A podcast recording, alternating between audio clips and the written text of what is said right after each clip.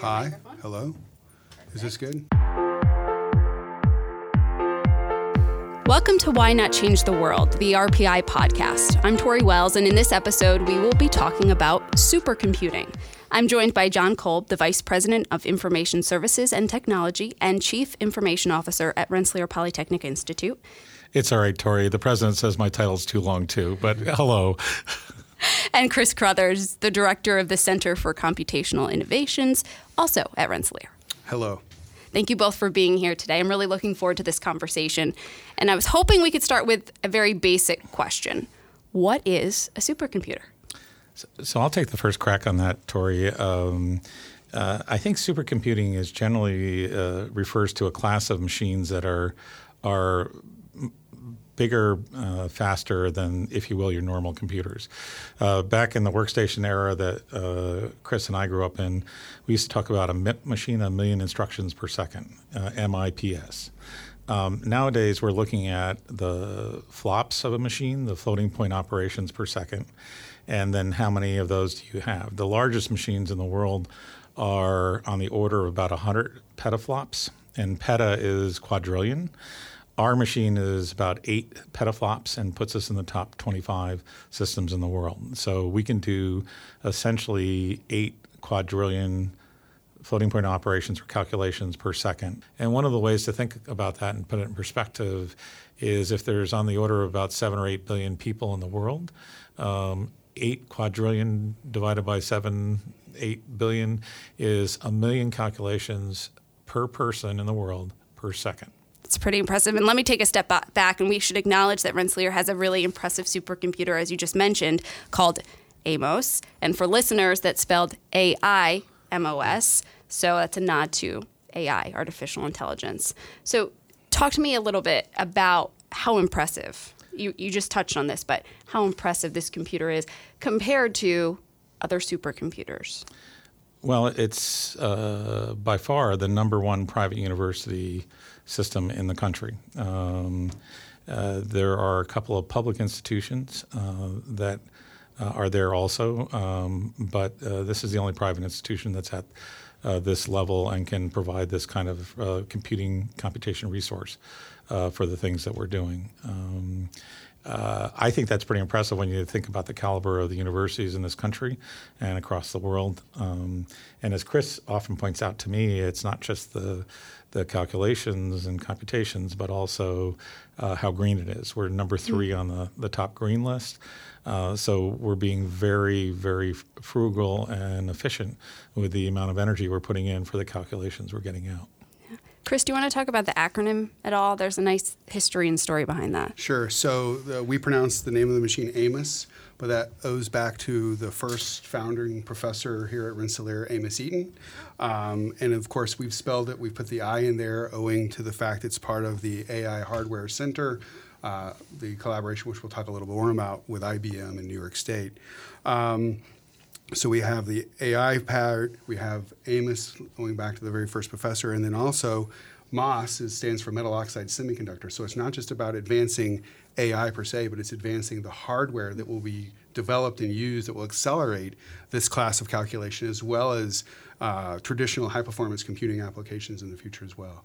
So you mentioned the Hardware Center. Can you talk a little bit about how this relates to the IBM Research AI Hardware Center and what is the significance of that center? So, uh, this center is really a multi billion dollar uh, program that was initiated uh, in part by IBM and New York State. Uh, in the large, uh, and Rensselaer as a partner as well in this effort. Um, part of that is for the development of new uh, AI accelerating hardware, but to see that goal, they needed a test bed. And that is what Amos is. It is the mm-hmm. test bed by which companies can come in, test out uh, new AI algorithms, um, and then we'll see how they perform on Amos, and then that will drive the development of new hardware, which will be fabricated over in the fab side of this at SUNY Polytechnic, and then that hardware, once fabricated, can come back and be uh, uh, actually fielded and tested live in the testbed facility, and really closing the cycle on this uh, exciting innovation and development. So this is an important step for the future beyond Rensselaer. Uh, absolutely. Why does it make sense to situate a machine like this at a higher, a higher education institution? Well, if you look at Rensselaer, uh, Tori, uh, we, we talk about the four Ps. We talk about people, programs, partnerships, and platforms. And uh, certainly Chris just touched on the partnership piece with IBM in New York State. Uh, if you look at uh, the people and programs here, we have some of the best minds uh, in the country at Rensselaer on our faculty, uh, as grad students, as undergraduate students. Uh, and uh, the programs that we have in artificial intelligence, machine learning, uh, computation, uh, neuromorphic, uh, you know, keep going right down the, the whole line of things. Uh, it's a very, very broad and rich set of programs. But to to really amplify all that, you need a platform that you can leverage, and the platform is Amos. And this is by far. Um, uh, one of the best test beds, period, in the world. Uh, and Chris and I were just talking before we came in to chat with you that uh, some of the other folks are standing up platforms that don't even come close to the types of not only the calculation calculations, computational power, but um, the uh, variety of things that we can do with the graphics processing units as well as the system itself. So uh, it's it's impressive. You mentioned the programs, the students, the researchers. What does having access to a supercomputer like this that can perform at such high speeds and capacity, what is that enabling for researchers here at Rensselaer that they couldn't do before? So I think you end up answering sort of two aspects to the question. One is it takes what a researcher might spend a month doing and can compress it down to a coffee break. So they could spend a month computing something and we'll turn it into a coffee break. That's significant in and of itself. But then the other piece of it is, is there are data sets out there that are just too large to do on standard laboratory uh, computing uh, platforms. Amos allows those to be computed with ease. And so you're really taking the impossible and making it possible. Um, and so those two things really come together to provide a rich ecosystem of just scientific discovery across really all areas of, of, of engineering and science, technology, as well as humanities. Um, and so having the Polytechnic uh, programs that we have here, we're really sort of ground zero for bringing all of these things together and creating all of these future discoveries that are going to have a tremendous impact across everybody's life. Yeah, when I when I uh, think of this uh, question, Tori, I I typically look at the problems are either really really large or really really small. So if you're at the atom level or subatomic level, um, you're trying to keep track of a zillion atoms at the same time to do any sort of simulations. Just uh, incredibly complex. How do we sim- simulate that? And by uh, the opposite end of the spectrum, if you're trying to look out into the universe and look at all the stars and all the planets and all the galaxies all at the same time, how do you do that? To Chris's point, the data sets are large in either case, and the amount of uh, calculations are large in either case. So you need a machine that can move data and do calculations on data and make it a coffee break as opposed to uh, all day. Mm. It's a good way to explain it. Um, what about for the students? We know obviously there are graduate level students that are probably using this machine. But what about undergraduate students? Because I would imagine that would be an incredibly unique opportunity. Oh, absolutely. So um, I'm actually teaching a course in parallel computing, and 60% of the class, so probably 70 students or 80 students, are all undergraduates. They're usually junior to senior, um, and they very much uh, enjoy getting on uh, and learning about and how to you know how to use a supercomputer, and it has a really profound impact on them in terms of the type of job that they're able to go get upon graduation, and that's at the undergraduate level, um, and as well as at the graduate level. So, for example, students are going to obviously places like Google, um, but they also end up at the Department of Energy National Labs. So uh, they can go and transition directly from Rensselaer and have be uh, immediately uh, joining groups and having an impact because they already understand how to program and run jobs on uh, really leadership class supercomputing systems. Um, and then often they get picked up and go to other places. I've had one of my students leave the Department of Energy Labs and go to Amazon. So, and that's sort of another piece to this is that, you know, high performance computing, cloud, it's all coming together um, and we're really the place that's sort of starting to make that happen. And, and Tori, just to build on that, um, that's an elective course that uh, uh, Professor Carothers is talking about, and I've heard he's a really tough professor too. But he's still getting 80 people to come and want to do this and so on of our undergraduates. And to John's point, absolutely, they, they're the students uh, are willing to do the hard work necessary to uh, get these programs to scale, uh, and and they're just excited by uh, the extreme time compression we were mentioning earlier, it's really exciting to see students like, wow, my program ran in only a minute and it used to take hours.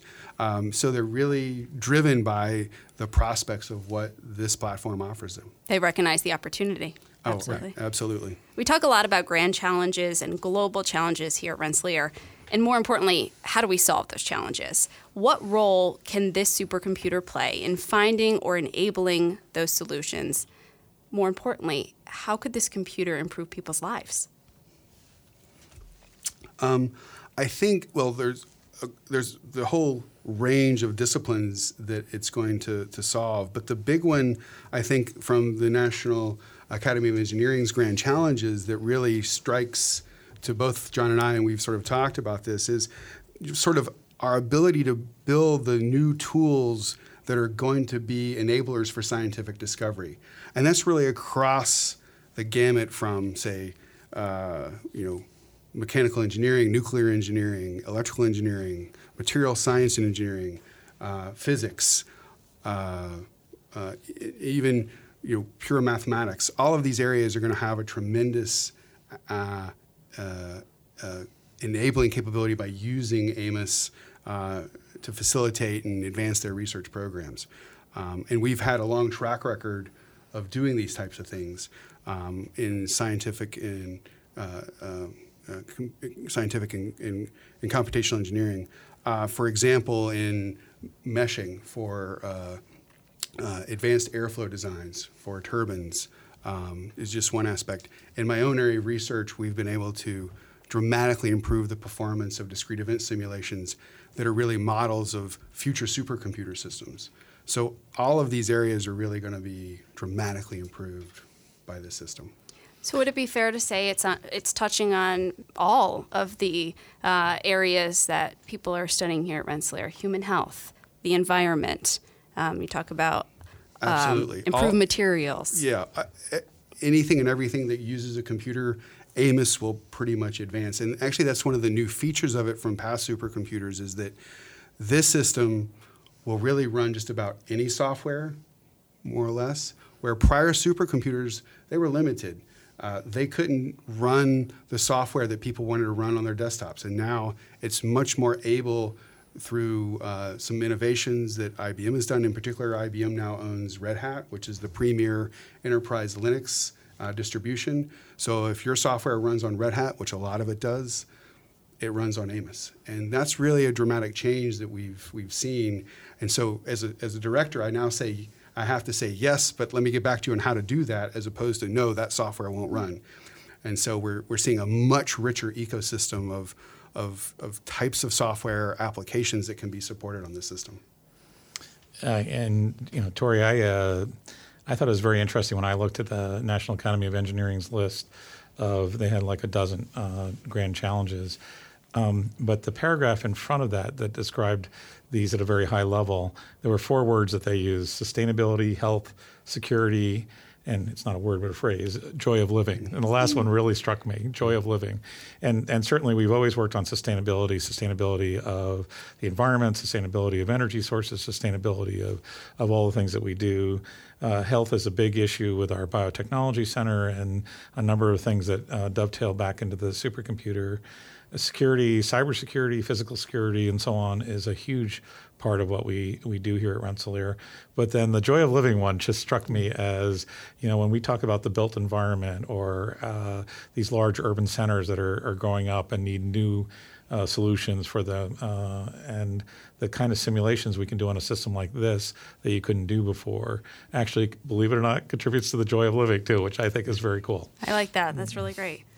Um, Another way you might you talk about the joy of living. Another way that we could talk about this improving lives is right here in the capital region, and that's through economic development. Can you speak to what a machine like Amos can do in that regard?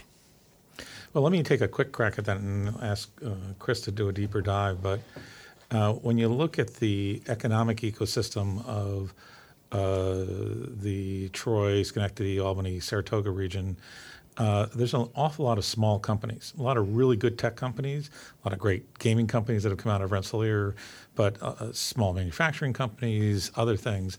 Uh, and a lot of times that these companies don't have the resources to be able to do a simulation or some modeling on a supercomputer. They have an interesting problem, but they can't get access. And this is a place where I think we can help. And we have helped over the last uh, two generations of supercomputers. And you might want to give an example of that, Chris. Sure. So um, in the past, we've worked with, as John was saying, a number of small, uh, some cases medium-sized companies now uh, that just didn't have access to the level of supercomputing that we do. And one in particular was uh, Gould Pumps. And so we were able to um, do an engineering design analysis for them using our prior supercomputer that ultimately changed the uh, way they thought about designing their pumps and were able to eliminate a significant amount of the weight and uh, essentially, I guess they would call that more SWaP size weight and power. Um, of the overall pump design, and uh, it was largely due to the fact of the computational horsepower of these supercomputer systems. So, you, one of the mistakes that people make around these things is, is they want to treat computers like pencils. They're like a, a commodity resource. But when you start looking at supercomputing, what it really is is it's a platform for innovation. You can just design things in a way that you never thought possible. It allows you to do what we do every day here at Rensselaer is ask that key question you know, let's change the world and what if. Um, and so this really speaks to, to that capability. Actually, just to build a, a little bit on the Gould pump piece too, this company's been around forever in New York State. Like it has over a hundred year history, and their first material for making pumps was wood. And so they evolved from wood to their current pumps, and they're a very successful company but um, sometimes that legacy hangs on, and you need a, a disruptive uh, set, of, set of tools like what a supercomputer brings to the table to think differently about. Okay, maybe it's uh, this or that that we have to do differently going forward to get better efficiencies out of this, uh, lower costs, better materials, whatever. Would you say it's uncovering things or ideas that people hadn't thought of before? Uh, it, it can certainly lead to that. And uh, some of those simulations in that company in particular absolutely led to different ways of looking at it. That's wonderful. You mentioned that this is not the Institute's first supercomputer. Um, Rensselaer is lucky to have had others in the past as well. Looking back, the technology has improved very quickly, and it's really interesting when you can physically show that to people. Um, can you talk about that progression and kind of describe the change? Well, let me take the first crack, and then Chris can once again go a little deeper. But um, we put the first uh, sort of modern generation of supercomputers in place here in 2007. It was 100 teraflops. So tera, tera is one one thousandth of a peta, which I mentioned earlier. So it was 100 trillion calculations per, per second. Yeah, just 100 trillion. Uh, so so old, old 2007, right? Um, and we've been on this wonderful march of. In 2013, we went to about one petaflop. Uh, which is one quadrillion calculations, and now we're pretty close to 10 petaflops at about eight uh, plus. And so what's interesting is every six years for three data points, we've now gone up an order of magnitude in the uh, the speed of the machine. And that in itself is impressive, but the things that Chris talked about before, uh, the way we can move data, the the more ubiquitous the operating system is, and the applications tools are. This isn't just something to hide in the corner and and some small group works on. This is now sort of mainstream, if you will, that we can get many more people uh, active on this sort of thing. So yeah, absolutely. Um, uh, thanks, John. Great description. Uh, to to amplify on that, to put it in perspective, you mentioned the size. So one rack of our first system, a Blue Gene L, was you know it would barely fit in our podcast room here. Um, whereas now all of that compute power in one rack was is compressed down into a space that's about half the size of your iPhone. Wow. That's and then you tack on 50% more compute. So essentially, one rack of our first supercomputer, the Blue Gene L, was like 5.6 trillion operations or floating point operations per second. One of the graphic processors on Amos on one compute node, and there's six on a compute node, but one of those is 7.5, 7.6 teraflops. And that's about even maybe one third the size of your iPhone, actually. So that's just in 15 years, we've gone from rack scale to sub iPhone scale. Um, and that's the rate of growth that we've seen with these types of systems. Um, now, a challenge in terms of using these systems has been we have not necessarily seen the same increase in storage. And so that's made, I'd say, the programming challenge is much harder for these systems. Um, but in terms of the performance, and as John was saying, I'm saying the applications, uh, that demand and drive is still very much there. It just changes the way that we have to write our software, uh, which keeps it interesting for us every day. So, Chris, how many GPUs are on Amos? Uh, 1,512 wow. of those GPUs. So, every one of those GPUs, so um, and that's roughly nearly of, of, the lion's share of the compute. So it's nearly um, 11 plus petaflops peak uh, available on Amos. And there are LinPack performance, which is below that. So we get a percentage of that, roughly around close to 70% of that. So that's where we come in at about eight, eight petaflops. And when you're talking about how quickly technology is advancing, can you explain or can you talk about how difficult it is to stay on the cutting edge of technology? Oh, it's incredibly uh, um, hard. And uh, I remember a number of years ago, I went looking for a quote about uh, the only constant in our business is change, and thinking that it was probably one of the early pioneers in computing, like a Bill Gates or a Steve Jobs or such. And it turns out it was a, a Greek philosopher of like 450 BC. And um, if you're not willing to accept change as the only constant in your life, then you probably don't want to be in the IT business, and you certainly don't want to be in the supercomputing business because things will change, and that's the excitement of it. How do you keep driving that change in a, in a meaningful way, not change for t- change's sake, but change to really uh, push the boundaries here? Absolutely. To, to, to add to that, we've been very fortunate in that we've had very strong partnerships, especially with IBM, which has been one of the key innovators of high performance computing technologies, as well as the Department of Energy, which is one of the key um, government agencies that's really leading the development of, of, of supercomputing. Um, and between those two, New York State and other uh, agencies, we're leveraging their developments, but the, also they're leveraging the developments that we do here. And so we're always staying at the forefront so it's not as bad as maybe it sounds. Uh, we're just riding the wave and creating the next wave and going with the flow. What did I not ask you that you are excited about when it comes to this supercomputer or supercomputing in general? Well, uh, from my perspective, uh, let me throw out a couple things. Uh, one is, uh, I think, as a, a premier technological university, the, the new Polytechnic, it's great to stand up and say, and we have some of the best tools, best platforms out there, period. Uh, and um, and obviously we have the people that know how to take it to a different level, do some things with it, and so on. And and that's just exciting. Uh, Chris and I get to do some enabling pieces here, but a lot of our colleagues come in and then they they say, well, this is great or this is great. Uh, in fact, we had IBM colleagues come to us and say, we don't have a tool like this inside IBM, and we're excited to use your system here at Rensselaer. So that's exciting for us as uh, because that's where we should be as the, at the university is really pushing that boundary and getting other people excited. Um, the other thing, which is kind of interesting, I'm uh, a lifelong uh, resident of the capital region here, and sometimes we don't always think of ourselves as, as in the forefront here in the uh, in the Albany, Troy, Schenectady, Saratoga areas, um, and it's got to be I don't know Silicon Valley or uh, Texas or Northern Virginia or New York or Boston, and this is the most powerful system in a private university in the country. This is the place you want to come to to really learn from a person like uh, Professor Carothers of how do you get to the next generation of supercomputing. That's exciting.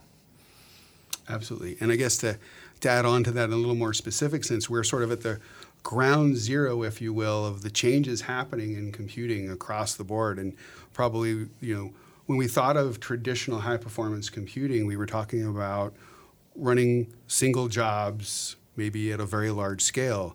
And now that's being really challenged a bit in terms of, well, we want to run whole workflows of jobs we also want to be able to allow our high performance computers to look more like cloud systems, and then how do we, you know, bring the cloud and high performance computing together um, across this broad set of applications? I think those are some really key and interesting, challenging problems, and we are extremely well positioned at Rensselaer, given the broad base of computer science capabilities, uh, computational science engineering capabilities, um, math, statistics, you know, all areas of science and engineering here, we're really uh, well positioned to solve these problems and many others um, as we go forward. Well, the possibilities and imagining all of the possibilities is just really exciting, and I appreciate the time that you both took today to to share all of this with us. The Why Not Change the World podcast is recorded in the Soloist Suite at EMPAC, the Curtis R. Priem Experimental Media and Performing Arts Center at Rensselaer Polytechnic Institute. Thank you to the EMPAC staff for their assistance, and if you're hearing this, thank you for listening.